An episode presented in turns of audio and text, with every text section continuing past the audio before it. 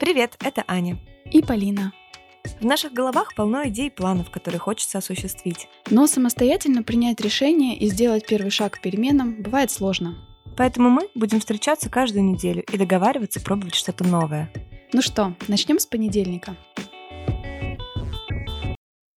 Итак, сегодня поговорим о сепарации. Как отделиться от родителей не только физически, но и эмоционально? Почему злость на родителей — необходимый этап сепарации? Как не прожить всю жизнь в обиде на маму и папу и взять ответственность за свою жизнь? Зачем вообще размышлять о том, как повлияло на нас детство? Аня поделится, как ей удалось по-новому сблизиться с мамой уже из взрослого состояния. А Полина расскажет, как нерешенные вопросы с родителями влияют на завышенные ожидания от других. А еще расскажем сами и послушаем вас, что важного дали нам родители. Ну что, поехали!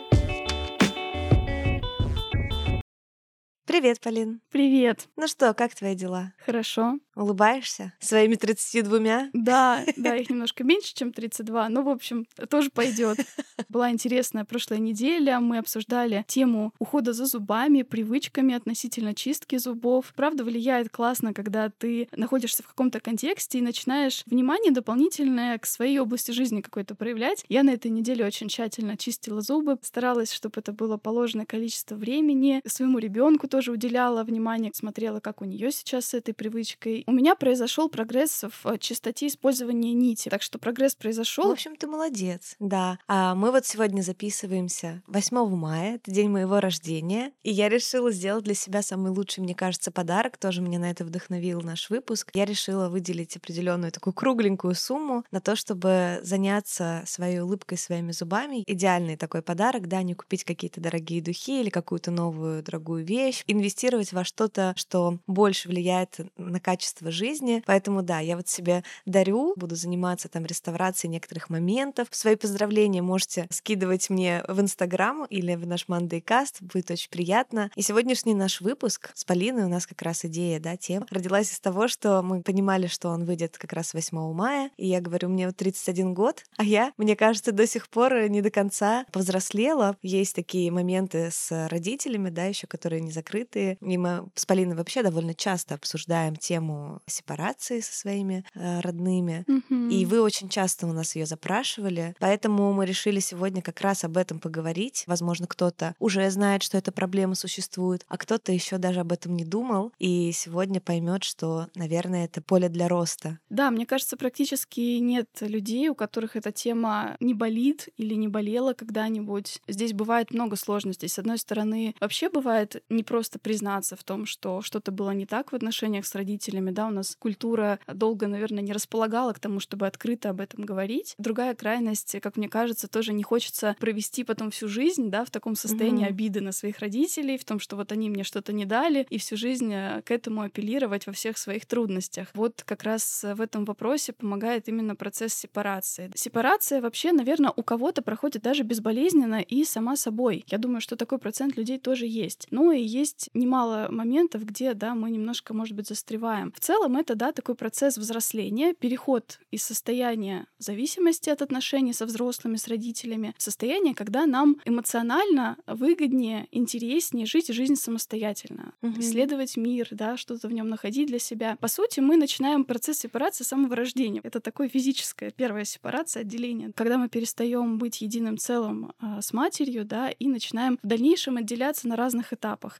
Каждое такое отделение часто сопровождается каким-то кризисом, но в результате этого кризиса нас ждет какое-то ощущение свободы, новые знания о себе, о мире. И, что важно, тоже и другие отношения с тем, от кого мы сепарируемся. Я бы еще вкладывала в понятие сепарации то, что удалось отстроиться от своих детских процессов и научиться опираться на себя. То есть взрослая жизнь тебя не пугает, ты в ней себя хорошо, комфортно чувствуешь. По крайней мере, ты чувствуешь себя сильным, чтобы справляться с ней, с трудностями, которые там возникают. Да, и я довольно много времени уделяла этому вопросу, потому что у меня очень близкие темы тесные отношения с мамой, и я понимаю, что ее влияние на мою жизнь, оно просто колоссальное. Сепарация, она как луковица. Ты вроде один слой снял, а под ним вдруг через какое-то время еще один обнаруживается. Вообще принято делить э, сепарацию на следующие этапы. Это эмоциональное деление, ценностное деление, функциональное деление и конфликтное деление. Эмоциональное деление — это был вот как раз действительно у меня первый такой этап. Он был как раз самый яркий. Я была из тех э, девочек, которые боготворили свою маму, считали, что лучше ее, умнее ее, красивее ее, добрее ее никого не существует на этом свете. Я хочу быть э, похожей на нее, я как она, мне это нравилось, что я ее дочь. И у меня, кстати, сепарация, мне кажется, довольно поздно произошла, потому что первое такое яркое разочарование. Моя мама сейчас, скорее всего, слушает этот выпуск, и мы с ней это обсуждали, поэтому я думаю, что она понимает, о чем я говорю. О, надо быть аккуратным. Да, надо быть аккуратным. Наша мама вообще слушает наш подкаст. Мама, мы вас любим. Мы вас любим априори. И в целом мне очень радостно, что для моей мамы не будет здесь, пожалуй, ничего сюрпризом. А мне повезло иметь э, возможность открыто обсуждать с ней даже болезненные для нее темы. Угу. Вот она тоже знает про это, да, что был этап разочарования такой, когда ты вдруг становишься взрослый. Вдруг ты начинаешь немножко со стороны оценивать как будто бы своего родителя и понимаешь, что м, не так-то он все правильно делает, не такой-то он идеальный. И первое, с чем я столкнулась для себя, это потеря опоры. Для меня это было прям настолько болезненно. Мама была прям сильнейшей опорой, и вдруг ты обнаруживаешь, что она не такая уж и крепкая, не такая уж надежная. И это больно. Вначале ты даже не совсем можешь это назвать, тебя просто раздражает все в ней. Ты с ней полностью не согласен. Ты осуждаешь ее за какие-то ее естественные черты проявления. Как такое могло выйти, что это моя мама?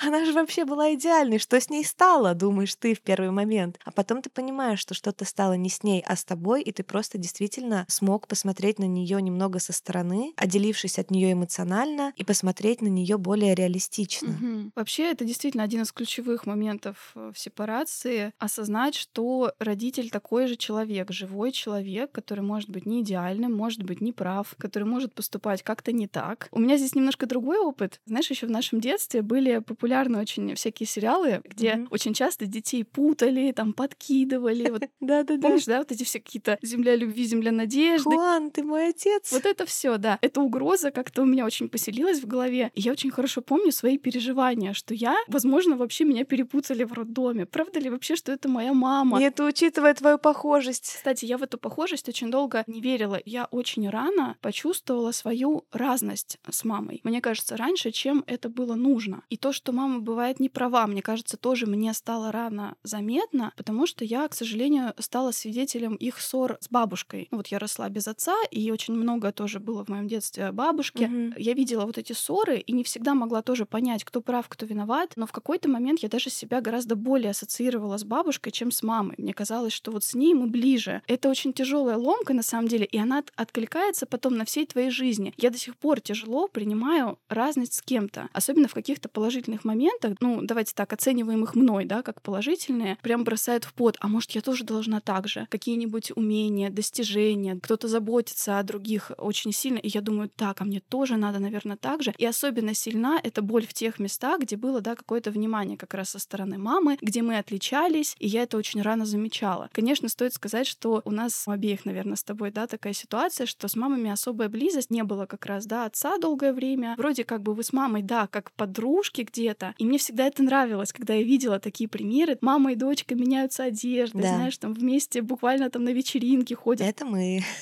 Но с другой стороны, конечно, в таких отношениях есть а, риск. Ребенок еще может стать таким вместилищем для тех переживаний, которые по идее, маме хотелось бы разделить с партнером или с друзьями. К сожалению, да, ребенок, может быть, рано начинает взрослеть, рано начинает нести тот груз, который не входит в его возрастные задачи. И это мешает ему решать эти возрастные задачи. Это бывает порой очень сложный, многосторонний клубок, который мы выносим с собой во взрослую жизнь. Да, по-хорошему, как ты сказала, четыре должно отделение произойти. На эмоциональном уровне эмоциональная сепарация заключается в том, что мы понимаем, что мы не нуждаемся так остро уже в в одобрении родителей и в их поддержке. Функциональная сепарация — это самостоятельное принятие решений. Ценностная сепарация подразумевает то, что у вас уже есть собственные взгляды, на которые вы в первую очередь ориентируетесь при принятии решений. И конфликтологическая сепарация, то есть у вас нет неразрешенных противоречий в отношениях с мамой и папой. Такие прямо четыре пункта, которые кажется очень сложно вообще закрыть, да, пройти все эти четыре. Да, ты знаешь, последний этап отделения конфликтологический, мне кажется, для меня был сюрпризом. Я думала, что к 30 годам мы уже с мамой полностью сепарированы, у нас новая любовь, об этом мы поговорим позже, как эту новую любовь приобрести со своим родителем во взрослом возрасте. Но случайно на консультации с психологом буквально несколько месяцев назад как-то всплыла тема конфликта с мамой. Психолог начинает меня спрашивать, почему вы были расстроены, вот чего вы от нее ожидали? Я начинаю рассказывать, что ну, я бы вот хотела, чтобы у меня была мама, жила какую-то интересную жизнь, которая мне бы тоже была интересна, чтобы она вызывала у меня гордость за то, как она ее выстраивает. Начинаю перечислять, и тут я ловлю себя сама на том, что я перечисляю какую-то кучу вообще ожиданий от нее, какой она должна быть мамой, чтобы я ее любила. И вдруг перечисляя то, какая моя мама неправильная, я поняла, что я вообще-то неправильная дочь, как будто бы, что это вообще не окей в 30 лет иметь какую-то гору ожиданий от своего родителя вместо того, чтобы просто быть э, благодарной за ощущение семьи, которое, да, тебе дает э, родитель сейчас, поддержки. Для меня это было прям вау-эффект, и я поняла, что, блин, я не хочу быть такой дочкой, и моя мама этого не заслуживает, чтобы я постоянно, бесконечно ее оценивала на качество ее жизни, на соответствие моим ожиданиям, и что это та зона освобождения, и для меня, и для нее, над которой действительно стоит работать, потому что ей тоже было больно сталкиваться с этим вот неодобрением уже с моей стороны. Не то, чего хочет взрослая, да, 50-летняя женщина, чтобы дочь ее там бесконечно критиковала. Коучила. Да, коучила как-то на рост и развитие. И это как раз показывает то в очередной раз, что можно бесконечно думать, что ты очень проработанный, все вопросики у тебя решены, но какая-то регулярная ревизия вдруг показывает, что э, вообще-то еще есть слепая зона, в которой чаще всего и заключается большой потенциал. Я вообще на самом деле думаю о том, что никто такого оценочного постоянного внимания не заслуживает, да, ни твоя мама, ни мы сами. Мне кажется, еще очень часто происходит вот это слияние, да, фигуры родителя, еще внутри нас она поселяется, и мы какую-то часть себя привыкаем точно так же оценивать, отвергать, э, тянуть до каких-то ожиданий. Очень полезно, правда, знать э, вот такие причины из детства, почему ты можешь впадать в какие-то состояния, состояние. Например, вот мы много говорили про страх, например, быть ненужным, страх быть оставленным, который очень часто связан да, с какими-то историями из детства. При этом понимать, что ты в силах отделять это от того, как ты на самом деле хочешь и можешь себя чувствовать, уменьшать влияние таких сценариев на свою жизнь. Вот у меня недавно тоже была такая непростая ситуация, и катализатором для нее стал контакт с мамой мужа.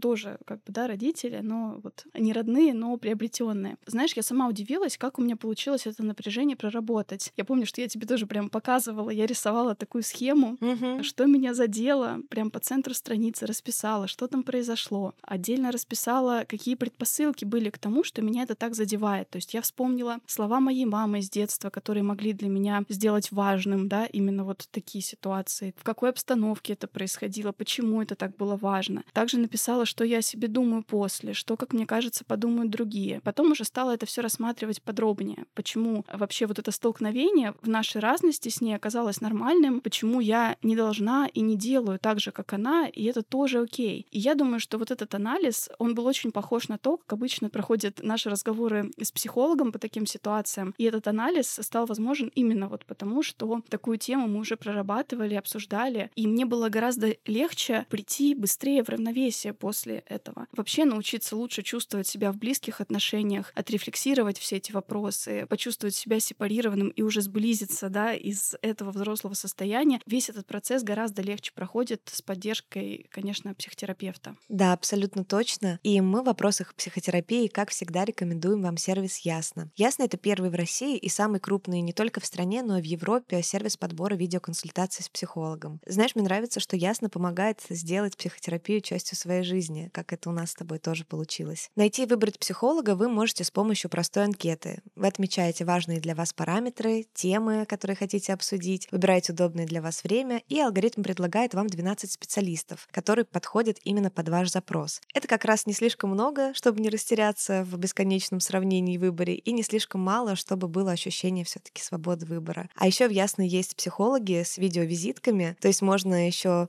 до вашей сессии в более живом формате познакомиться с человеком, примерно понять его стиль общения. И мне кажется, это очень классно, потому что, как мы тоже в одном из выпусков говорили, все таки самое важное — человеческий отклик на того специалиста, с которым вы будете проходить психотерапию. Назначить встречу вы сможете в удобное вам время. Можно найти специалиста даже очень срочно, если потребовалось. И вы можете быть уверены, что этот разговор останется конфиденциальным. Разговаривать с психологом вы можете с любого устройства, где есть видеосвязь, через сайт Ясно или приложение, которое доступно для iOS и Android. Ссылку мы оставим в описании выпуска. И для всех наших слушателей по промокоду MONDAY, M-O-N-D-A-Y по буквам, доступна скидка 20% на первую сессию. Промокод важно ввести при регистрации. И я очень согласна с тобой тоже про психотерапию как часть жизни, часть взрослой жизни, где мы умеем заботиться о себе и получать поддержку.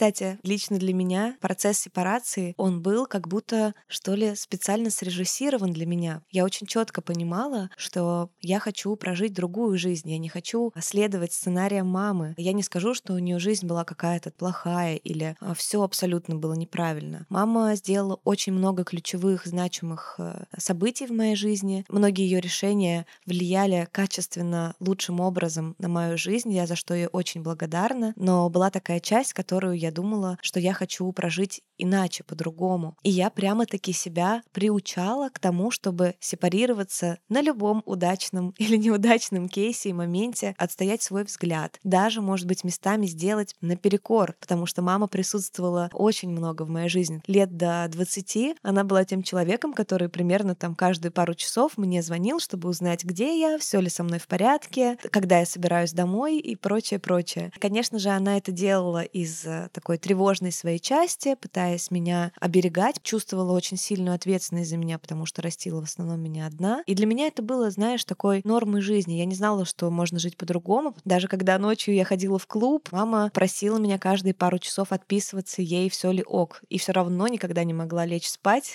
пока я не приду до 6 до 7 утра. Мам, спасибо тебе за это. Я, конечно, не представляю, как я помотала тебе нервы, но как бы это тоже, вот видите, тоже выбор мамы, да, вот так выстраивать взаимоотношения, вот так вот тревожиться, контролировать и ничего ничего с этим не поделывать. Сначала я чувствовала, конечно, большую вину за это, но потом я поняла, что я хочу вот так выстраивать свою жизнь. И я не готова э, обслуживать, да, мамины тревоги бесконечно долго. По частям я дробила такие моменты, где я могу отстаивать какой-то свой выбор, поведение, какие-то такие части своей жизни, в которых мы разные. Для меня вот таким сигналом того, что что-то не так, были те моменты, когда я чувствовала перед мамой вину за вещи, которые в целом не считала стало плохими. Я начинала думать, а почему мне виновата здесь, я же вроде ничего плохого не сделала. Переживание сменяется злостью, почему я не могу нормально просто спокойно погулять, потом уже сменяется более таким осмысленным анализом, откуда это берется, и попыткой обсудить это и сказать, что тебе mm-hmm. в этом дискомфортно, что ты хотел бы по-другому предложить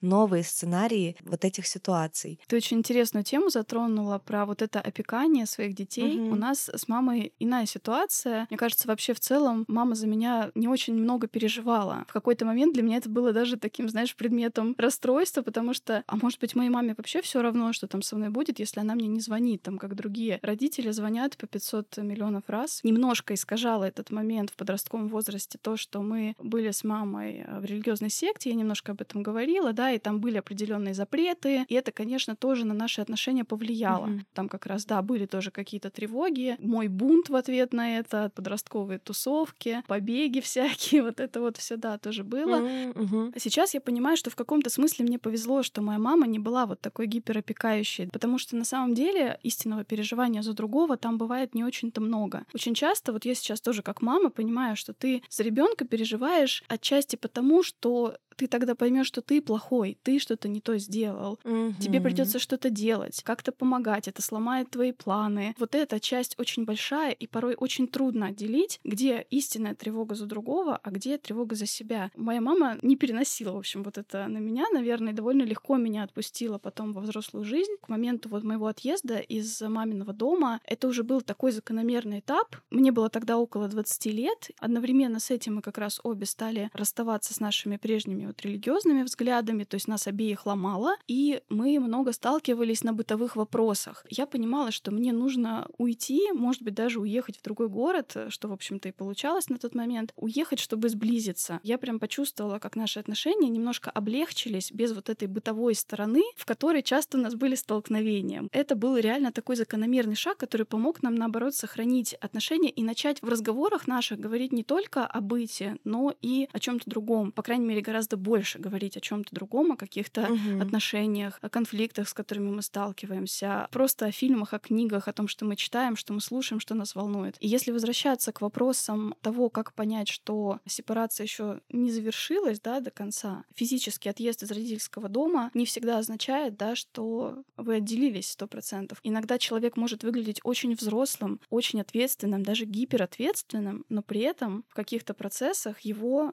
отделение от родителей не произошло. А здесь мне очень понравилась вот эта идея про идеализацию. Идеализация вообще это такой тоже способ не взрослеть, не примиряться с реальностью. Здесь я хочу процитировать, знаешь, из книги, мы уже упоминали книгу этого автора, а, Вероника Хлебова, у нее как раз есть очень хорошая книга «Сепарация», да, как перестать зависеть от других людей. Мы ее, кстати, разыгрывали в нашем конкурсе недавнем. Там такая есть, э, да, фраза, что идеализация — это способ не признавать свои ограничения, не признавать ограничения других людей. Идеализация может проявляться в том, что вы упорно стараетесь не замечать в важном для вас человеке некоторые его части, реакции, нужды или потребности. Вы оставляете, в кавычках, только то, что вам подходит. Идеализация может проявляться в том, что вы снова и снова надеетесь на перемены в случаях и обстоятельствах, когда надежды нет. Угу. И как это может проявляться, да, через какую-то требовательность излишнюю к другим. Вообще вот это долженствование, да, мне что-то должны, что-то определенное должны люди делать. Вот эти долженствования вырастают из нашей нужды. Там, где у нас была какая-то очень сильная нужда, не закрытая из детства, мы ее начинаем размещать во всех своих отношениях и выставлять это как такую обязанность по отношению к нам. Мы через это можем начать критиковать других. Это все тоже показывает, что мы где-то очень нуждаемся, поэтому нам все вокруг должны в кавычках. Если мы можем отделить вот эти ожидания, признать их только своими ожиданиями, то у нас и не возникает моментальной злости, моментального разочарования, что люди не такие. Мы понимаем, что у нас есть свобода выбирать, да, либо не контактировать с этим человеком, поискать себе, да, решение в другом месте. Есть ресурс и терпение выбирать. Угу. Я в своей жизни тоже часто замечала, что я от партнеров ожидаю каких-то вещей, которые мне давала мама. Таким ярким примером стал как раз тот момент, когда мама переехала в другой город по работе, в Москву, я осталась в Санкт-Петербурге и съехалась с парнем. Так совпало, что он тоже по работе на время переехал в Москву. На тот момент я уже с мамой достаточно отстроила границы, чтобы она не звонила и не контролировала, как я дошла до дома от работы. Но в то же время, видимо, привычка к такому количеству внимания, да, или даже контроля осталась. И я начала спрашивать как раз своего парня, что как ты можешь за весь день мне ни разу не позвонить и не спросить, а вдруг со мной что-то случилось, а тебе как будто все равно. И он такой говорит, Ань, ну я же не твоя мама. Я такая, блин, точно. Но, но это была такая, мне кажется, легкая манипуляция с его стороны, потому что на самом деле речь шла о том, что я нуждалась в связи, то есть мне было сложно пережить отъезд сразу двух близких людей в другой город, и я действительно осталась одна. И тут надо четко разделять, да, что, окей, я чувствую пустоту в своей жизни, я бы хотела получить это от партнера или, в принципе, получить какую-то связь с человеком. Очень важно отслеживать вот эти моменты, когда ты перекладываешь на партнера ожидания от родителей. Тут нужно быть готовым выслушать партнера, и что он, например, не испытывает такой потребности, договариваться уже из этой позиции, не что он, он не выполняет свои обязательства да, в вашей жизни, а что вы в этом месте разные, и тут можно договариваться, да, либо отказываться. Мне вот очень хочется продолжающую мысль немножко выразить. Мне очень понравилась просто формулировка, что мы продолжаем просить у человека то, чего он не может тебе дать, будь то у родителей, признание их ошибок, извинений каких-то, или мы просим одобрения у них, которые они уже не вправе нам дать, они уже все, что могли, да, нам дали. Да, поддержка важна, но искать ее там, где вы ее не найдете, вот это уже перекладывание ответственности. Мне кажется, эта фраза очень важная. Угу. Вовремя понять, что ты стучишься не туда. Да, когда ты был маленький, рядом с тобой были большие сильные взрослые, которые выглядели всесильными, всемогущими. Но сейчас ты вырос. Это очень важно помнить. Читала тоже в одной девушке, она рассказывала о своем процессе принятия вообще родителей и понимания, что это как раз отдельные конкретные фигуры, а не переносить вот их на всех вокруг. Мгм. Она интересную такую мысль сказала, что ей казалось, что ее внутренний родитель, да, вот как у нас понимание, что внутри у нас есть внутренний родитель, внутренний взрослый, внутренний ребенок. И вот она думала, что ее внутренний родитель поддерживающий, заботливый, потому что ее мама очень поддерживала в детстве, была всегда Мгм. за нее, говорила ей, что она вообще самая умница, красавица, всего добьется, и все, что она делает, это великолепно. И ей казалось, что это очень мощная поддержка, и она в ней есть. Почему же тогда какой-то вот э, разлад происходит? Ее внутренний родитель, оказалось, копировал поведение ее мамы по отношению к ее отцу. И там было очень много требовательности и критики. И она чувствовала, что она себя часто ругает за какие-то вещи. Это внутри нее, внутренняя мама ругается на внутреннего папу. И вот это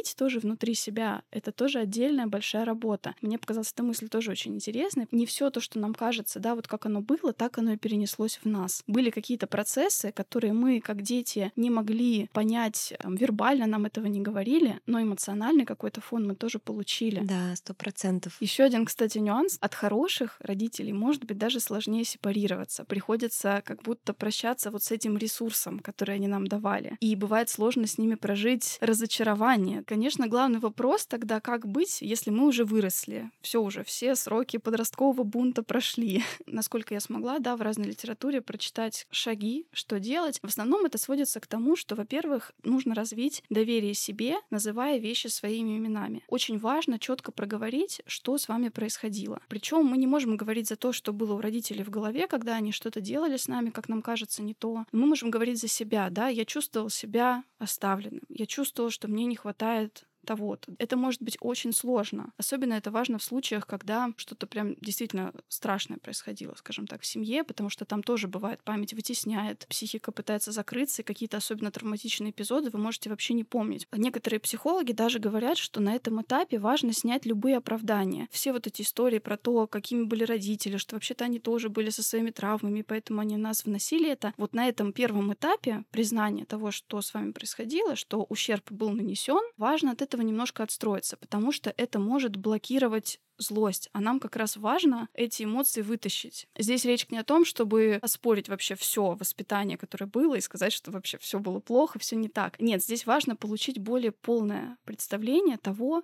что мы вынесли с собой. Приведу свой пример, что осмысляя вот эти вопросы, как строились наши отношения с мамой, как я слишком рано получала очень много да, мнения о других людях от нее, например, да, она со мной могла обсуждать, как-то оценивать кого-то. Но я тогда этого, конечно, не чувствовала. Я думала, что это классные доверительные отношения с мамой, Мгм. и она мне опыт какой-то свой передает. И вот отрефлексировав все это, а, я и пришла к тому, что вообще-то мама мне многое дала. Например, она мне прививала умение отстаивать свои границы. Я очень хорошо помню, когда у меня в школе тоже произошел случай, с которым я не могла сама разобраться, и мама прямо пришла в школу. Это был где-то класс шестой, да, наверное, то есть лет там 11, примерно 12. За меня пришла отстаивать мою позицию, помогать мне с этим, потому что чувствовала, что это важно. Прикольно. И я очень за это ей благодарна. Вот так можно за себя бороться, можно уйти, можно отказаться от участия в чем-то, что тебе не нравится. С другой стороны, мама никогда не лезла в мою учебу. Она мне сказала, что вот ее помощь заканчивается там на втором классе, дальше она уже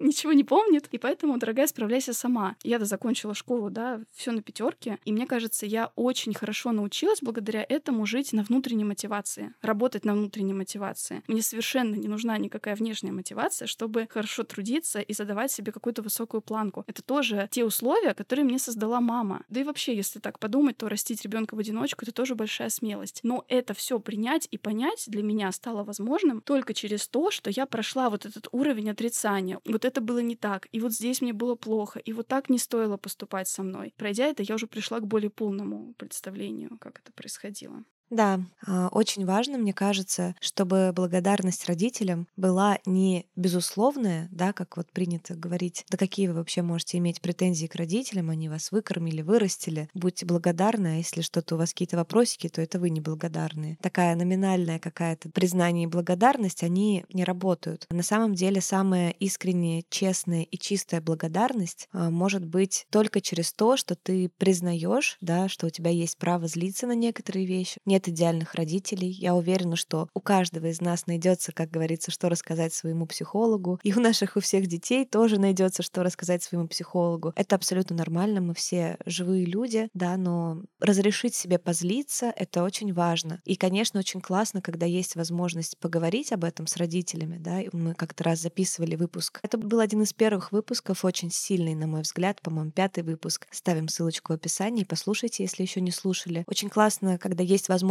обсудить это со своими родителями, еще и встретить понимание, еще услышать и «прости мне, жаль, я не знала, как по-другому». Не всегда это получается, не все родители с нами, не все родители готовы и могут это признать, Мгм. не все мы можем это им сказать, бывает не настолько там близость, не настолько открытые отношения. Но написать э, письмо об этом, да, бывает тоже очень терапевтически полезно. Послушайте выпуск, мы там очень подробно об этом рассказывали, делали это, очень была сложная практика, но, по-моему, супер-супер полезная. И для меня, например, было действительно большим терапевтическим эффектом, когда мне удалось с мамой обсудить вот такие моменты, болезненные воспоминания из детства. И мне кажется, чаще всего родители не помнят так, и они так не видят. Прежде чем тебе удастся донести до них, что на самом деле это было, это было плохо и так быть не должно было, это для них тоже болезненное осознание, что они вот действительно могли нанести тебе какой-то урон. Да, моя мама плакала, когда мы с ней это обсуждали, она меня обнимала, ей было очень жаль, что такие воспоминания и такие боли, да, я перенесла в этом периоде нежном. Но в какой-то момент очень важно остановиться и перестать ожидать от родителей, что они нам могут что-то додать или могут что-то исправить. Слушала тоже очень такой интересный разговор с психологом, где она говорит о том, что понимаете ли вы, что то, что вы ожидаете, какую-то любовь, признание, поддержку, гордость, еще вот эти все вещи, вы их ждали от той мамы, от того папы, которым было там 20 с небольшим лет, они уже совершенно другие люди в этой точке. Это новые личности, им 50, они прошли уже огромный путь. И вот сейчас эти люди вам никогда не смогут додать то, что не додали вам 30 лет назад. Может быть, уже пора познакомиться с этими новыми людьми и выстроить с ними новые отношения. И это для меня было настолько тоже отрезвляющим, что той 20-летней мамы уже не существует, и меня той маленькой уже не существует. Она есть только внутри, да, какая какая-то часть ее отзывается во мне. И вырастить внутри себя тот образ, да, который может тебе это додать, это то, куда стоит вкладывать усилия, да, время, работу, чем пытаться действительно за грудки трясти своих уже взрослых родителей и пытаться заслужить вот это вот одобрение, любовь. Да, мне кажется, еще важно проговорить, что на этом этапе признания да, того, что что-то было не так, и проживания своей злости э, может э, возникнуть разные проявления, отторжение, нежелание общаться в какой-то момент. И это тоже может быть нормально совершенно. Важно просто переходить дальше, да, в следующие потом стадии. Но опять же, это все в своем темпе происходит. Очень важно себя в этих процессах принимать. Мы идем в таком темпе, в каком нужно, так быстро, как мы можем. Возможно, какие-то процессы еще не завершились, что-то не выговорилось. Да, действительно важно разграничить ответственность, да, что была ответственность родителей, она там осталась, есть наша ответственность сейчас. И вот уже на этом этапе начинается работа с настоящим. Многие думают, что сепарация в принципе начинается с выстраивания границ. Кажется, как будто бы это логично. Но границы не будут работать, если вот эти предыдущие этапы, о которых мы говорили, не прошли. И уже на этом этапе начинается перестраивание отношений взрослого и взрослого. Тут надо быть готовым к тому, что к нашим границам будет реакция. Так же, как со всеми людьми невозможно поддерживать э, равный уровень приятного, комфортного общения, возможно, с родителями, с вашими тоже не выйдет построить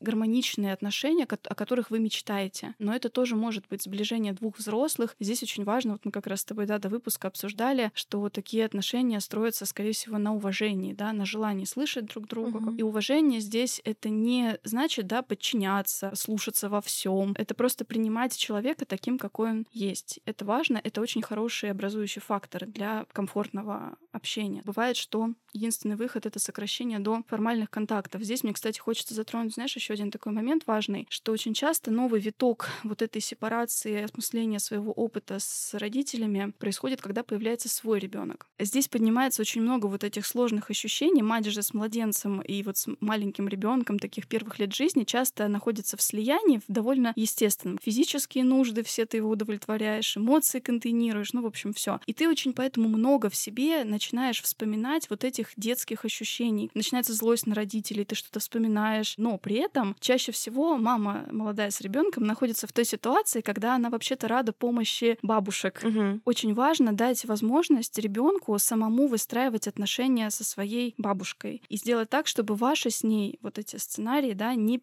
переливались в отношения э, внука и бабушки, да, напрямую. У большинства из нас все-таки опыт общения с бабушками, он такой очень добрый и теплый. Это всегда что-то уютное зачастую, да, я не беру какие-то там сложные случаи, но в целом чаще всего очень хочется как раз дать возможности развиваться этим отношениям. Если у вас есть хотя бы базовое уже доверие, да, вы знаете, что эта женщина не желает плохого вашему ребенку. Она все-таки родной человек. Важно тоже не лезть со своими э, комментариями в каждое ее действие, когда она с Мгм. Ребенком, вот с вашим, да, ребенком что-то делает. Это очень тонкая работа, но надо ее себе уяснить, что если уж вы доверяете, если уж вы принимаете помощь от бабушки, то немножко вот это нужно в себе контролировать и понимать, что да, есть какие-то важные там моменты, ну, например, там ребенку по болезни нельзя там чего-то есть, например, много сладкого, и вы не хотите, чтобы, да, соответственно, этот запрет нарушался. Это нормально. Здесь попросить уважать эт- эти границы. Но есть какие-то жирные чебуречки бабушкины. Да, мы, пожалуйста, позвольте ж нам за милую душу. Это кто не любит? Кто не помнит бабушкину вот эту еду? Да, и все равно ваше влияние на ребенка будет неизмеримо больше, чем влияние бабушки. Очень сложно вытеснить родительскую фигуру в сознании ребенка, даже очень близкому родственнику, который очень часто приходит. В общем, мне кажется, вот здесь тоже такое определенное поле работы, и мне очень хочется, вот если у кого-то из вас есть сложности вот в выстраивании своими отношений с родителями, когда у вас уже есть свои дети, я надеюсь, может быть, что-то важное сейчас э, прозвучало. Да, и тут, конечно, многое зависит от нас, но не только. Мне на самом деле хочется обратиться еще и к взрослой части нашей аудитории, к нашим мамам, которые нас слушают. Возможно, вы можете отправить этот выпуск своим мамам, если хотите, чтобы они лучше поняли, через что вы проходите, пытаясь с ними выстроить да, взаимоотношения. И я, например, очень благодарна своей маме, что, несмотря на то, что у нее не хватало да, информации в свое время, она не изучала психологию в таких количествах, какой у нас сейчас есть изобилие. Огромная благодарность э, моей маме и вообще всем женщинам взрослым, которые выстраивают отношения с вами взрослыми детьми, когда вы тоже можете отнестись уже к вашим детям как к новым людям, дать им должное уважение. Очень классно, когда мамы наши не зашорены, когда они не воспринимают все в штыки, когда они не отстаивают право продолжать действовать неправильно, когда они могут остановиться и сказать себе, мне нужно поменяться. Это нормально. Не у всех это получается. Это очень сложно, правда. Понимаю, с возрастом это все сложнее. Но поменяться во имя того, чтобы сохранить близкие отношения или выстроить новые близкие отношения со своими взрослыми детьми, мне кажется, это, это того стоит. Я очень замечаю,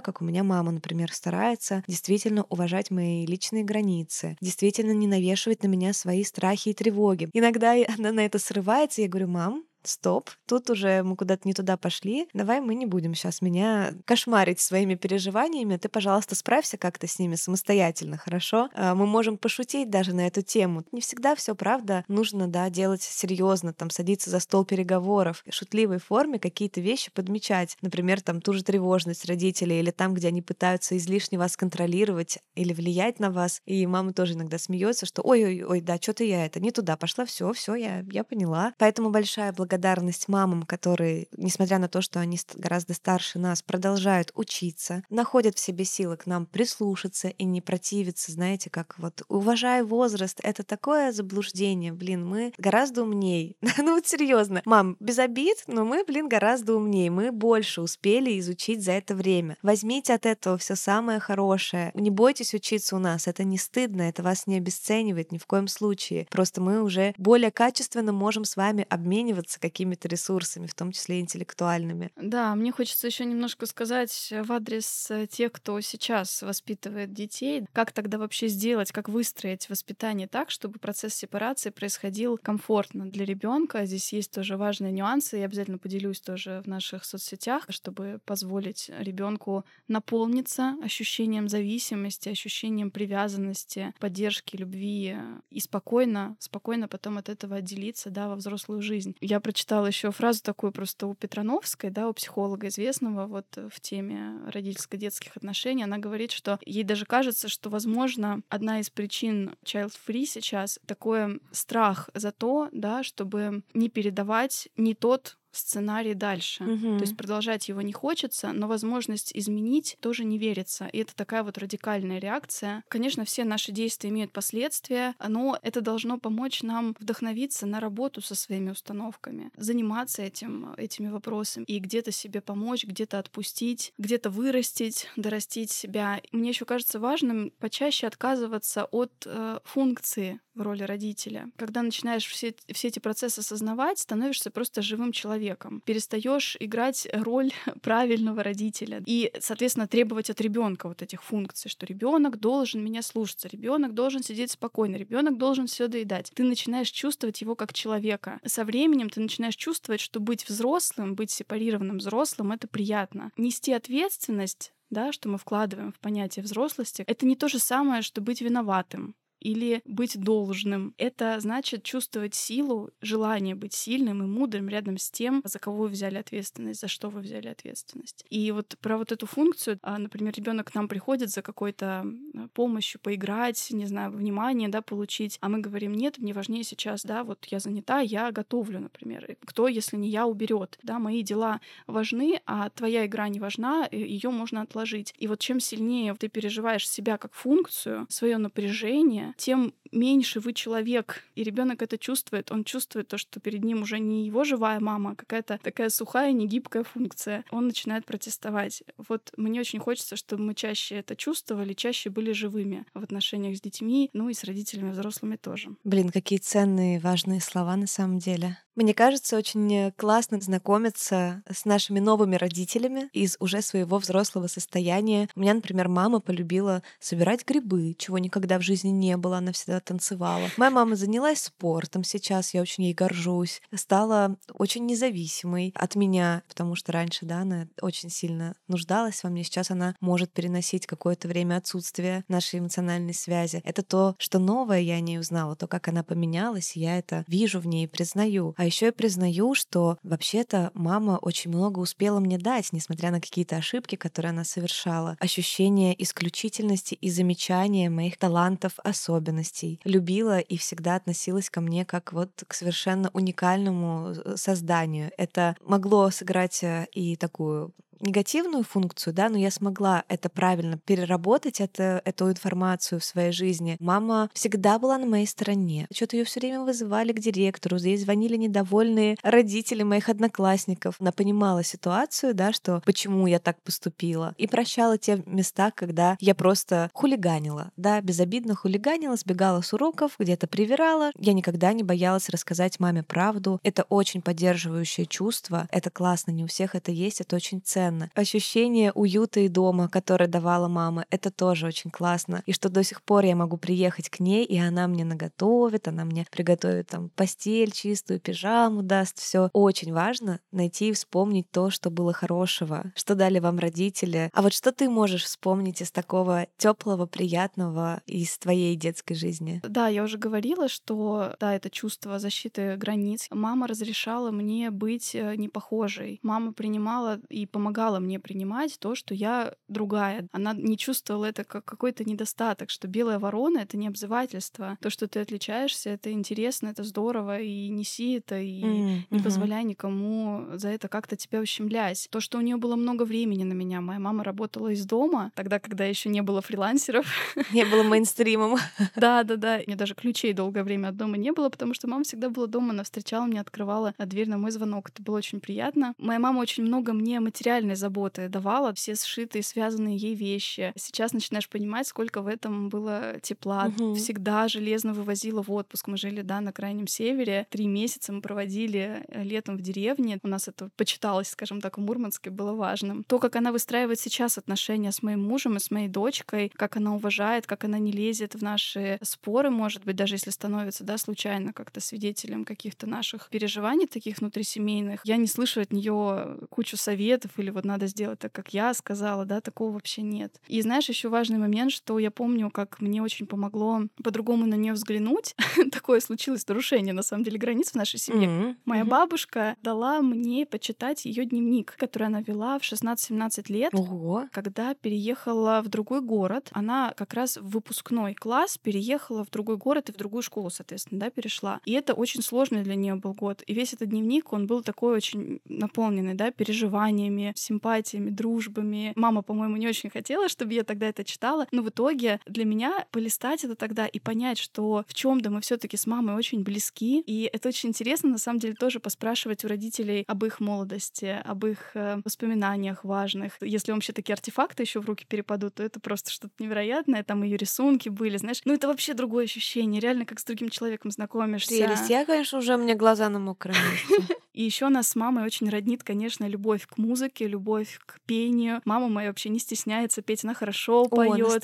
Да, и вот это на всяких семейных застольях. Я помню, как мама с бабушкой на два голоса какие-то пели песни. Это было очень всегда трогательно, красиво. И мы также спросили вас, как ваши отношения с родителями складывались, что было сложного, а за что вы очень благодарны. Давайте послушаем, потому что это, как всегда, очень приятное, очень трогательное послание.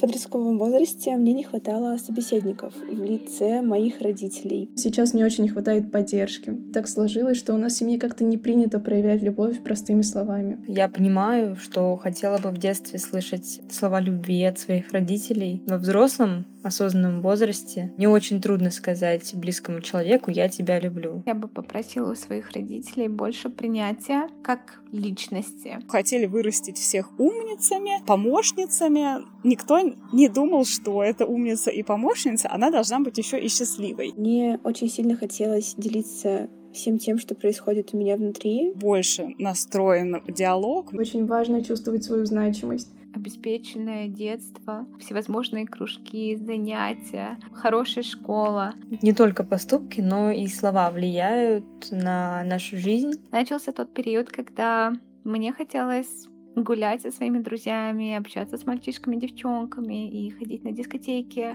Мне этого не позволяло сделать. Мне казалось, что родители — это не те люди, которые могут меня выслушать и принять. Именно поэтому я начала вести личный блог, я вела письменные дневники ежедневно. Для меня сепарация — это как рождение нового себя, как человека взрослого и самостоятельного. Процесс болезненный. Но вместе стараемся прийти к компромиссу, и это действительно стало получаться. Принимать себя, принимать родителей. Если младенец не родится, будет плохо обоим. Тоже они недополучали своего тепла. Человек может поделиться только тем, что у него есть самого. Когда я стала студентом, эта грань начала стираться, я стала ближе общаться со своими родителями. Мы стали твоими родителями только с момента появления твоего на свет. Извини, если мы что-то делаем не так. Мы видим все ваши старания и очень ценим вас, но слова иногда правда ценнее действий. Я бы все равно сказала своим родителям спасибо, потому что они старались и до сих пор стараются дать мне все лучше, хоть это и не всегда получалось. Даже если были очень отрицательные моменты, да, скорее всего, они привели к какой-то черте характера, который далее помогает в жизни приспосабливаться. Я благодарна своему папе, что он, несмотря ни на что, разговаривал со мной как со взрослым и осознанным человеком. И, кстати, даже не раз говорил мне, что я именно такой и являюсь. Я могу сказать спасибо мамочке своей, что она приняла решение, да, чтобы на свет появился еще один человек.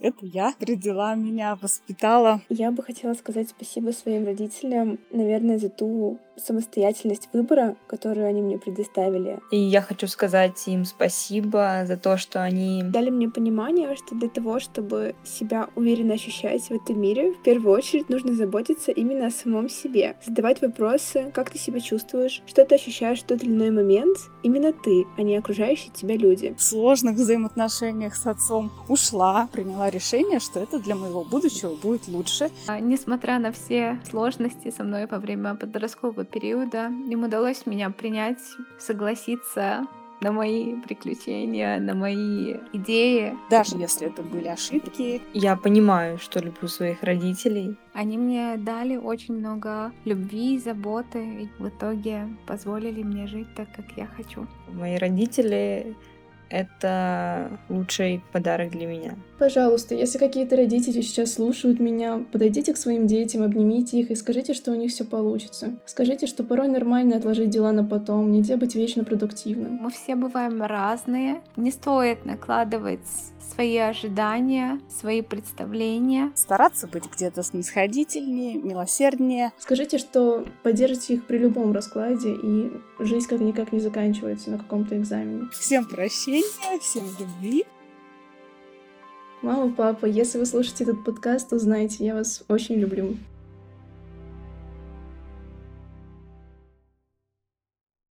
Вау, в общем, Невероятные, конечно, слова, невероятный выпуск. Классно, что мы записываем это незадолго до Дня матери. 14 мая у нас День матери. Может быть, этот выпуск станет отличным поводом для того, чтобы сблизиться с ней, поговорить позвонить, отправить приятный подарок, оказать внимание в этот день, произнести какие-то слова благодарности. Наверняка они найдутся, наверняка. И сделайте это, это будет классным как раз челленджем, мне кажется, на эту неделю. Да, также в челлендже этой недели мы обязательно оставим у нас в соцсетях такие вопросы, над которыми хорошо поразмышлять. Получали ли вы поддерживающую связь от родителей? Попробуйте это сформулировать. Чего вам, наоборот, не хватало, чего не хватает сейчас? Здесь может быть очень много разных вещей, да, чего вы ждете. Может быть, не от, не от родителей, но в целом от жизни. Я приведу примеры, потому что мне вот очень многое отозвалось. Не хватает разрешения расслабиться, не контролировать, быть беззаботной. Не хватает права выбирать самой то, что мне подходит, отказываться от того, что не подходит. Не хватает права быть разной. Не хватает чувства, что любовь не надо заслуживать. Для себя, например, я очень хорошо почувствовала, что у меня есть как ревность побыть маленькой рядом с кем-то. И я очень часто это как раз пытаюсь тоже реализовать в своих отношениях с мужем. Или другое проявление. Ты начинаешь прилагать очень много усилий, чтобы вот как раз чувствовать себя взрослым, чувствовать себя ответственным, а при этом мечтаешь, чтобы кто-то пришел и тебя освободил, потому что ты сам себя освободить не можешь. Попробуйте, да, вот выделить какое-то для себя комфортное время, поразмышлять над этим, обсудить даже все эти записи. Вы можете, например, с психотерапевтом. Здесь мы напоминаем, да, наших партнерах э, ясно, где как раз можно найти такой понимающий контакт, в котором все это не всегда просто, но точно эффективно будет проходить эти процессы. Слушай, знаешь, только что мне пришло это в голову, мы еще это не обсуждали, но еще очень классный повод поговорить с родителями, если вдруг вы еще не готовы на сложные какие-то разговоры.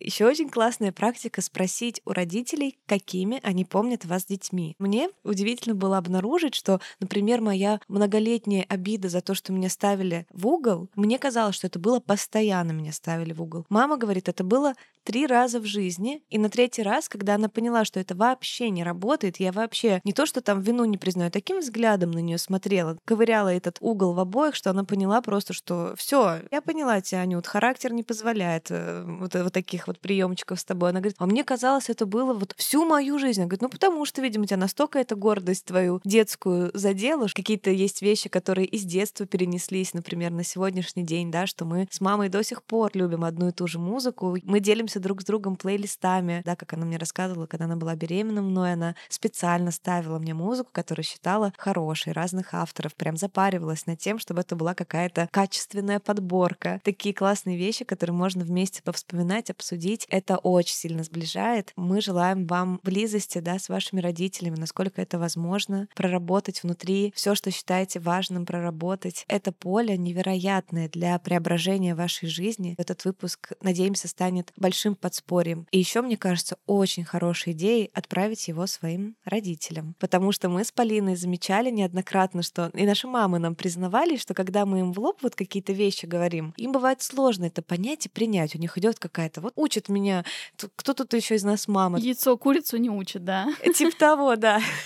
А потом они слушают то же самое в нашем выпуске и вообще вот по-другому воспринимают. И если есть такая возможность, поделитесь с мамами этим выпуском, так, как им удобно было бы это слушать. Есть сейчас и ВКонтакте, и в Ютубе, да, если, например, у них нет специальных приложений для прослушивания подкаста, или просто вместе там включите, когда будете готовить что-то, придете в гости. В общем, надеемся, что этот выпуск станет очень полезным и терапевтическим для вас. Кстати, да, вот еще интересная тоже такая идея — это побыть ребенком реально рядом со своими родителями, знаешь, mm-hmm. что-то про то, чтобы побыть на своем месте в какой-то семейной системе, в системе рода. Мне кажется, что как раз удовольствие от этого можно получить, когда ты понимаешь уже, что это, ну, немножко в каком-то смысле действительно игра уже. Mm-hmm. Я как раз вообще не даю о себе позаботиться, не mm-hmm. даю себе что-то посоветовать, не даю побыть со мной родителем. И здесь вот крайность, чтобы, да, не как раз не меняться ролями, не становиться мамой для своей мамы. Ну, это тоже такая, может быть, спорная мысль, но когда, например, у тебя есть свой ребенок, и ты пытаешься воспитывать вот, собственно, свою маму, ты вот эту энергию воспитания, ну, не туда направляешь. У тебя твой ребенок остается без этой энергии. Жизнь устроена так, что она идет вперед от родителей к детям, от предков к потомкам, из прошлого в будущее. Не менять этот ход, не направлять всю свою энергию вот, вот туда, в прошлое. Еще одна интересная штука тоже где-то прочитала, что э, основная роль матери — это пропускная способность, пропустить нас в этот мир, позволить нам быть, рождаться, проявляться разными. И мне кажется, вот за это, да, можно тоже сказать большое спасибо нашим родителям, нашим с тобой мамам, что мы сейчас здесь, да, и мы такие, какие мы есть. Мамы! Большое вам всем спасибо, что вы продолжаете быть с нами, работать над собой вместе с нами, мы очень это ценим. Поддерживайте обязательно этот выпуск лайками, звездочками, да, на той платформе, где вы нас слушаете, оставляйте нам комментарии, нам это очень-очень ценно, это помогает другим тоже услышать важные для них вещи. Приходите также к нам в Телеграм. Мы там всегда очень ждем ваших искренних историй, ответов. Пишите, кто нашел себя в аудио-коллаже, который мы разместили. Присылайте фотки с мамами. Да, Покажите, какие вы были мелкие и забавные. Мы тоже поделимся. Классная идея, да. И сфотографируйтесь с мамами сейчас и, и потом. И, кстати, до, до после. Да, как было вот примерно похоже одеться. Я, конечно, не знаю, это, наверное, сложно повторить, да, но до после это прикольная такая, как вы были, какие вы стали. Надо попробовать, круто. Давайте попробуем. В общем, мы вас очень любим, обнимаем, целуем, ждем вас на всех платформах, на которых вы нас слушаете. Присылайте нам свои отметки, мы это обожаем безумно. И скоро услышимся снова. Пока-пока. Пока.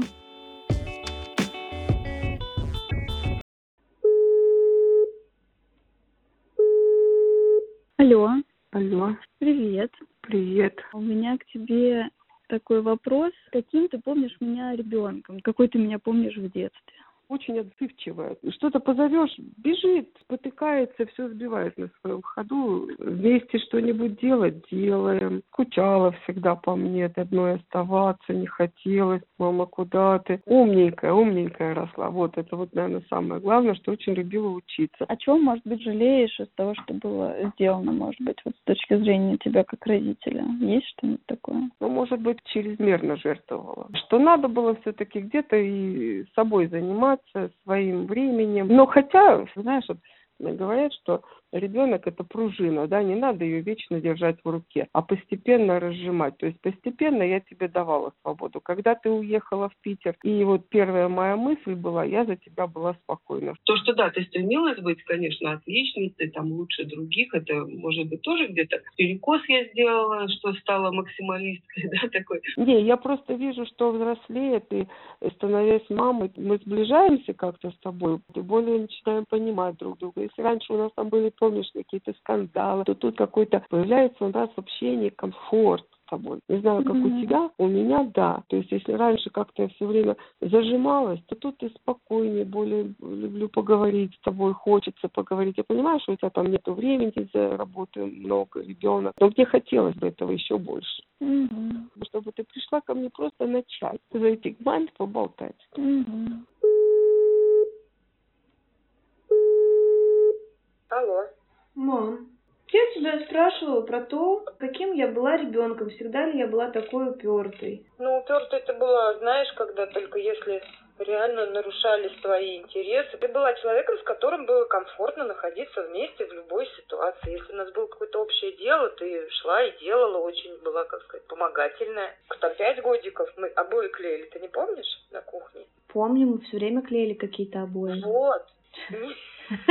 Пережаль постоянно все вот это вот. Ну да, в этом плане я очень я не смогла тебе обеспечить э, безопасное пространство. Блин, не знаю, мне на самом деле это меньше всего в голову приходило. Зато вот эти вот переезды, о которых ты переживаешь, это не так плохо. Видишь, я какая адаптивная. Цель какая была? Любить, халить, лелеять. Поначалу очень меня смущало, что тебе не сильно нравится процесс учебы. Мамочка из, из твоего класса, она говорит, отстань от нее, она не ты. Если ты любила читать, не значит, что твоя дочь должна любить то же самое. Я перестала от тебя действительно ожидать чего-то. Но зато, когда ты в универе начала проникаться, и учеба тебя прям вовлекла очень сильно. Я была, честно сказать, очень рада. Когда ты изучаешь что-то новое, это, ну, у тебя реально вырастают крылья и открывается еще 35 горизонтов новых с любым обучением. Но все равно ты же вырастила хорошего человека, как ни крути, можешь это Ой. себе присвоить.